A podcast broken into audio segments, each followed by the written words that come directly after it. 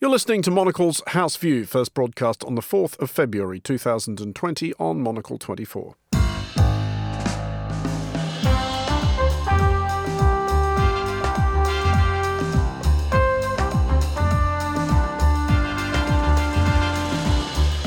This is Monocle's House View. Coming up today, it is now a week since US President Donald Trump launched the peace plan drawn up by his son-in-law. We look at the mixed response it has received around the world and how much the plan reflects the friendship between Donald Trump and Benjamin Netanyahu. My guests Yossi Mekelberg and Enrico Francaccini will also discuss a row between the UK's government and UK's political journalists and another one between Australian and Italian winemakers. Also ahead, Brazil is going through a tough time with its image abroad, with a president often ridiculed on the international stage, so a little soft power from the culture world will come in handy. Why Brazil is jumping into the global streaming market. I'm Andrew Muller. Monocle's House View starts now. Welcome to the programme. I'm joined by Yossi Mekelberg, Professor of International Relations at Regent's University here in London, and Enrico Francaccini, London correspondent with La Repubblica. Well, let's start with the Middle East. It's now 7 days since US President Donald Trump launched the peace plan drawn up by his son-in-law, Jared Kushner. And just imagine how we'd have reacted 5 years ago if told that this would be a thing that people would one day say out loud. That week being just enough time for the incredulous laughter to subside, let's see if we can figure out what was actually going on here. The latest rebuke to Kushner's magnum opus was issued yesterday by the 57 states which comprise the Organisation for Islamic Cooperation, who made it clear that they will not, in this instance, be cooperating. Yossi, first, you've now had a week to digest Jared Kushner's brainwave. Is there anything to be said for it at all, do you think? I don't think my opinion improved on this plan once one iota. If anything changed, it got more mold on it than it had a week ago. What is the, first of all, what kind of peace agreement or peace ideas that you don't have the main protagonist, both of them, around the table? It's an innovative approach to diplomacy. Yeah, it's an innovative, and some innovations are better than others. and this one probably will be thrown to the hip of history in no time. The Palestinians won't subscribe to anything there. There is nothing for them. If you look at just the map, it will tell you why. Had you been a Palestinian, say, why would they even look at it? It's going to be a small territory surrounded from all its sides by Israeli military. They won't have any army.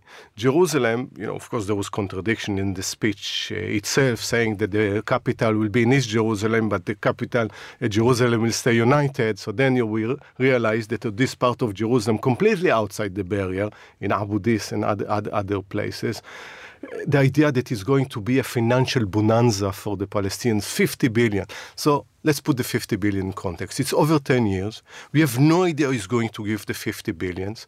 I was part of what's known as track one and a half, track two negotiation that we estimated the cost only of settling the refugees is 150 billion. So not even a third of settling the issue of the Palestinian refugees. So it looks like more a Netanyahu's wish list than a peace plan. Enrico, is it therefore being unduly sceptical to suggest that this whole thing was in effect designed to fail? It was making the Palestinians an offer that they couldn't but refuse in order just to portray them again as the unreasonable party. Well, I don't know what was the purpose, the objective of the Trump administration. On the other end, this plan reminds you of the old say that, unfortunately, the Palestinians never miss an opportunity to miss an opportunity. Not to refer to this plan, but I was a correspondent in Israel at the time of the last peace plan, the 2000 plan negotiated by Bill Clinton, failed. And I remember at the time the Saudi ambassador to Washington accompanying Arafat, the leader of the Palestinians, to Washington from the airport, telling him, please, Mr. Arafat, take this plan. You'll never get a better one. And if you look at that, that plan was so much better, gave them half, basically half of Jerusalem as capital and a contiguity of space in the West Bank. And the only thing that it didn't give them was the right of return to the refugee, which everybody really understood that was something, give or take, that they should have given up on that. But now it's a sorry plan, and I agree with Yossi, it's not going anywhere, but what the Palestinians can do, I read someone saying the Palestinian situation is so bad right now that even someone is suggesting, well, consider it, because where do they go from here? Yossi, is it therefore perhaps more useful to frame this pitch of Jared Kushner and Donald Trump's in the context of Donald Trump's obvious by now unmistakable affinity that he feels at least for what we might think of as strongman leaders, which is obviously what Benjamin Netanyahu seeks to portray himself as. Does he see in his own head Netanyahu as alongside Erdogan or Bolsonaro or Putin as one of those tough guys that Donald Trump imagines himself being? Yeah, and in one word, populism, going to nationalism, yes, the strong leaders. And Israel is a strong country, and that's the reason they actually can afford to sign a generous peace agreement. I agree with Enrico. There were opportunities. Camp David and more Taba after this. Definitely the Olmert Abu Mazin negotiations. This was the kind of the most forthcoming proposal that Israel haven't to the Palestinians. This was a great missed opportunity there, but again, timing is also very important. And right now, you have an agreement between the indicted and the impeached, and between, and both of them have to do more with domestic politics. But at the same time, if you look who surrounds Trump, those are people that are not only close to this idea, the hawkish attitude to diplomacy, but also to the settlements and to the right wing in Israel. The ambassador in Israel, David Friedman, he's a supporter of one of the most extreme settlements in the West Bank, in the occupied West Bank. So in this idea, yes, it's part of the zeitgeist now that we are populist and nativist and nationalist, but it's also what you said earlier. It's about the nature of diplomacy. No one wants actually to sit and think about diplomacy and negotiation is an arena in which you compromise and everyone ends equally unhappy. What you're looking now is that to win over, or if you get a win-lose situation, this is not going to work. Yossi Mekelberg and Enrico Francaccini, thank you both very much for the moment. We'll have more from you shortly. First, here is Monocle's Marcos Hippie with some of the other stories we're following today. Thanks, Andrew. Hong Kong has recorded its first death related to the coronavirus, now the second death outside of mainland China. The outbreak has killed more than 420 people in China, with the number of reported cases now topping 20,000. Macau has ordered all casinos to close for 2 weeks, citing increased fears of the virus spreading from person to person. The race for the Democratic Party's presidential nomination has been thrown into confusion in Iowa. The Iowa Democratic Party says results will be delayed until sometime later today because of inconsistencies in voting data. Party officials have said there is not, however, an issue with the integrity of the vote. And the UK will ban the sale of new petrol and diesel cars from 2035, 5 years earlier than planned. The announcement comes as Prime Minister Boris Johnson gets set to launch the UN Climate Summit COP26, which will take place in Glasgow this November. Those are the headlines. Now back to you, Andrew. Thank you, Marcus. This is Monocle's House View. I'm Andrew Muller here with Yossi Mekelberg and Enrico Francaccini. Let's look now at the United Kingdom, the recently returned government of which seems strangely enthused by certain of the tactics which have made the Trump White House such a byword for smoothly humming administration. Yesterday, Downing Street attempted to stage a somewhat juvenile set piece in which they briefed reporters from certain outlets and excluded, or perhaps more accurately, neglected to invite reporters from others. In a gesture of solidarity, several of the reporters from outlets deemed acceptable walked out as well. Enrico, first of all, to that gesture that the journalist made of essentially saying that you brief all of us or none of us, is that a smart way for media to confront the government? Well, I think to boycott a government that selects journalists according to who they like, it's the only way you can answer. It's the only, and I think it will work. And I think whoever had this idea will realize that it's not going to bring consensus or to Boris Johnson. But they do try. Politicians try that in Italy. See, it's important when journalists have solidarity in front of this kind of problems. In Italy, when Matteo Salvini, the leader of the center-right, the rightist party Lega, was Minister of Interior, a journalist from my newspaper tried to ask him a question that he didn't like. And he said in press conference, "I'm not going to talk to you. I'm not going to answer you because you're not a good journalist, you're against me." And the colleagues, instead of walking out, they said, "Oh, okay, stop it, I want to change the subject." And this is, I think, a wrong attitude. What happened yesterday in Downing Street was very good, in my view. Yossi, this is something very much out of the Donald Trump playbook, or Donald Trump and his acolytes playbook. Most recently, of course, US Secretary of State Mike Pompeo uninviting National Public Radio from his press pool on an overseas trip. But are gestures of solidarity like the one we're talking about, is there a danger that they are actually doing what the government wants, which is it removes journalists and from their orbit, and it removes, therefore, that accountability? Because we do no longer exist in a world in which the government relies on media to disseminate a message.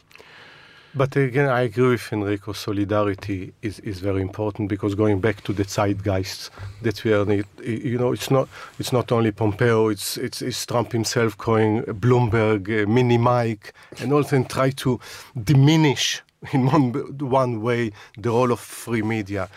We just can't have it, definitely not in democracies. We see it enough, witness enough in dictatorship and authoritarian regimes. If we start to undermine freedom of speech, we remove one of the pillars of our democracies. And in this sense, I think also the threat should go to government. If you won't let us report from there, we report wherever sources we are going to have. So you rather talk to us, or we'll use the other sources, without asking you, because you're not ready to talk to us. So it goes both ways. If they want balanced journalism, government need to understand the importance of talking to journalists and not trying to be selective. But the next thing, it become more and more selective until they have probably few journalists appointed by the government itself. And, hey, it's the 17th anniversary of the death of George Orwell, and we are going to live in a Orwellian society. But Enrico, isn't it the case, though, that this is kind of working for the governments that do this? They have understood, and perhaps a government such as the one we have here in Britain, which is led by a journalist or a former journalist, understands better than others that journalists are possibly disliked even more than most politicians. Well, yes. I mean, someone used to say they are distrusted more than the people who sell you used cars, right? Nobody trusts the journalists, with some reason, perhaps. And it is true what you said. They can, like Trump, can bypass journalists with Twitter, and Boris Johnson has started to do these videos on Facebook and social media in which he gets the questions selected by Downing Street, and he answers questions from the public. There was a question about what kind of shampoo he uses, for example, recently. Very controversial, very aggressive type of journalism. I still believe Britain and America are countries in which journalism, press freedom is very important. In the long run, I don't think the politicians will be able to bypass journalism. Yossi, is there anything that journalists can or should do, perhaps even more gestures like this, to, I don't know if restore trust is the right phrase, because you're trying to reach back out to a large part of an audience which has decided it would rather believe what it wishes to believe rather than what, I guess, legacy media outlets were reporting? I think part of the distrust in journalism is a kind of kill the messenger. We don't like the message, and then we distrust because we don't want to hear. So then Brexit is great, and America, put America as number one is the right thing to do, and the rest of it. So it's sometimes about the message. But also all of us that engage with journalism, we need to show responsibility. And we know in the UK we have between the sublime to the ridiculous. We'll be very good journalism, but at the same time some of the tabloids and make-believe and invented journalism. And I think that's the profession need at some areas to become more professional, to know actually to fight it back with ensuring that whatever we say, whoever publishes, well substantiated, and not just because we see it and we would like to say that it's out there. Well, finally, on today's news panel, an item which might require you, Yossi, to act as an umpire in a dispute between Australia and Italy over a matter of crucial national significance. In the course of negotiations between Australia and the EU over a free trade agreement, and I'm sure I do recall hearing somewhere that these things were supposed to be easy, Italy has suggested preventing Australian winemakers from calling their prosecco, prosecco. Now, as things stand, Australia's response to this skullduggery is falling short of threatening armed retaliation, but for how much longer? And Enrico, let's see if we can try and sort this out between our two great nations and peoples. How can this be resolved short of bloodshed? Well, I will offer an olive branch, which is appropriate with the glass of prosecco. We can go with it. Hang on just a second. Are Australian olive growers still going to be allowed to call their olives olives? This is a secondary issue. Where does this end? We'll look at that later. But first of all, as an Italian, I like Australian wines. I want to say that straight away. And I understand that the EU and Italy have certain rights to say, you know, you cannot sell a mozzarella that is not mozzarella, for example, totally... See also Parmesan cheese, etc. Exactly.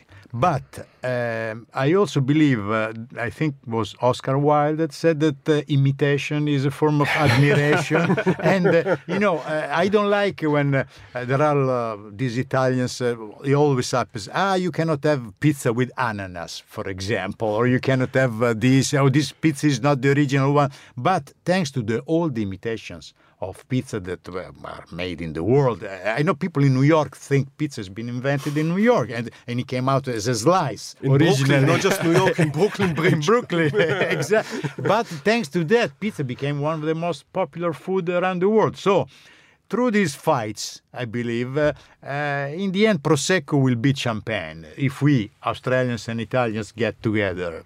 Well, I think that is the one thing on which people can always get together is an opportunity to beat up on the French. So there is actually that.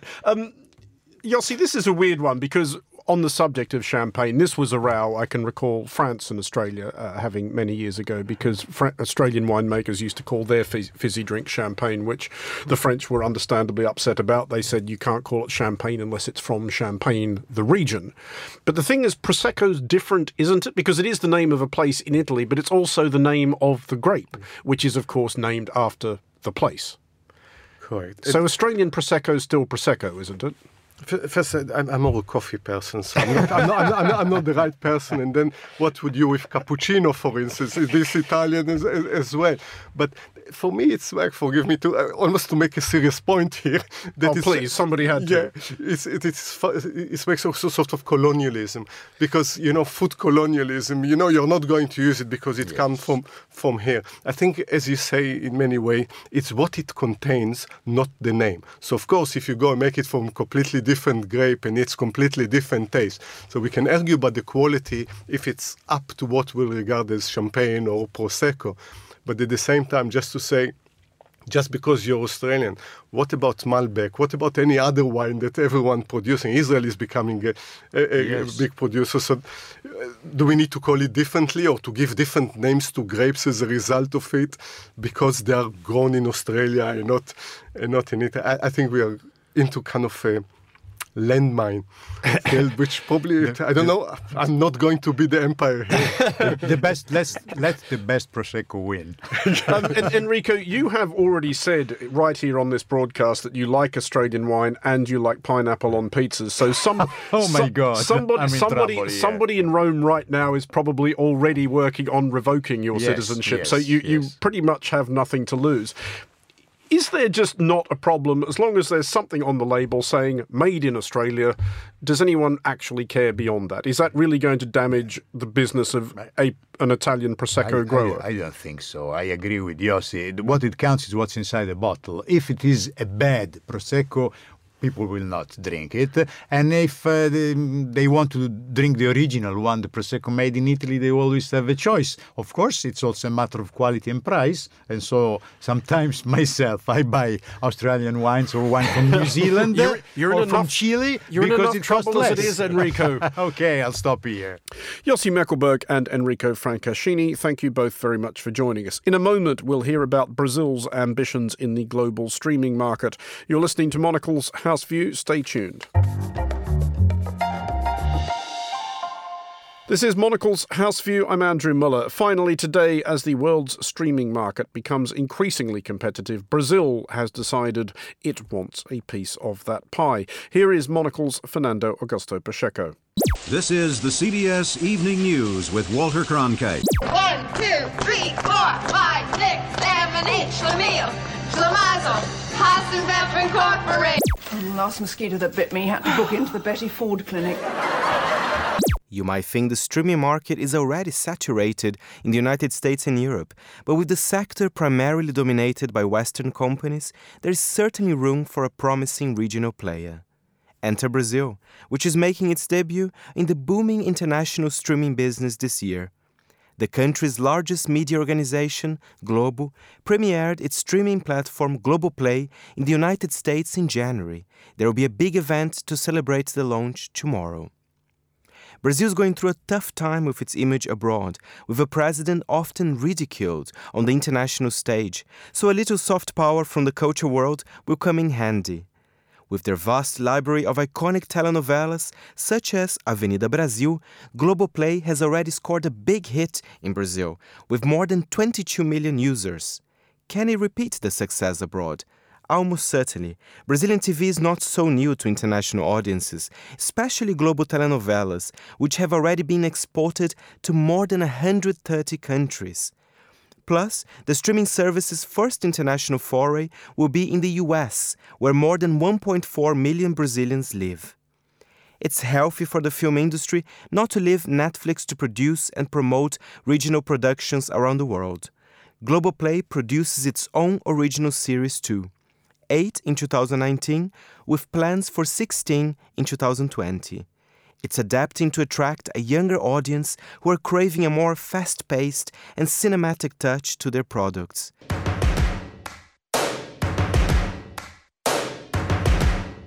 Parabéns pelo seu trabalho como ativista. Essa é minha luta, lembra?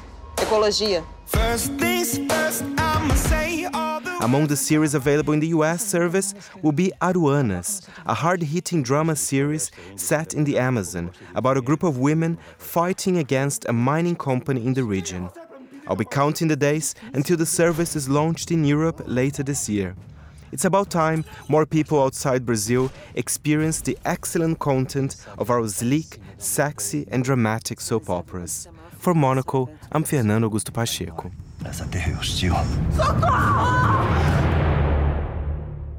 Fernando, thank you. That is all for today's show. Monocle's House View was produced by Marcos Hippie and researched by Yolin Goffan and Tia Thomas-Alexander. Our studio managers were Louis Allen and Christy Evans. Coming up at 2000 London, a brand new edition of Monocle on Design. Monocle's House View returns at the same time tomorrow, 1800 London. That's 10 a.m. in San Francisco. I'm Andrew Muller. Thank you for listening.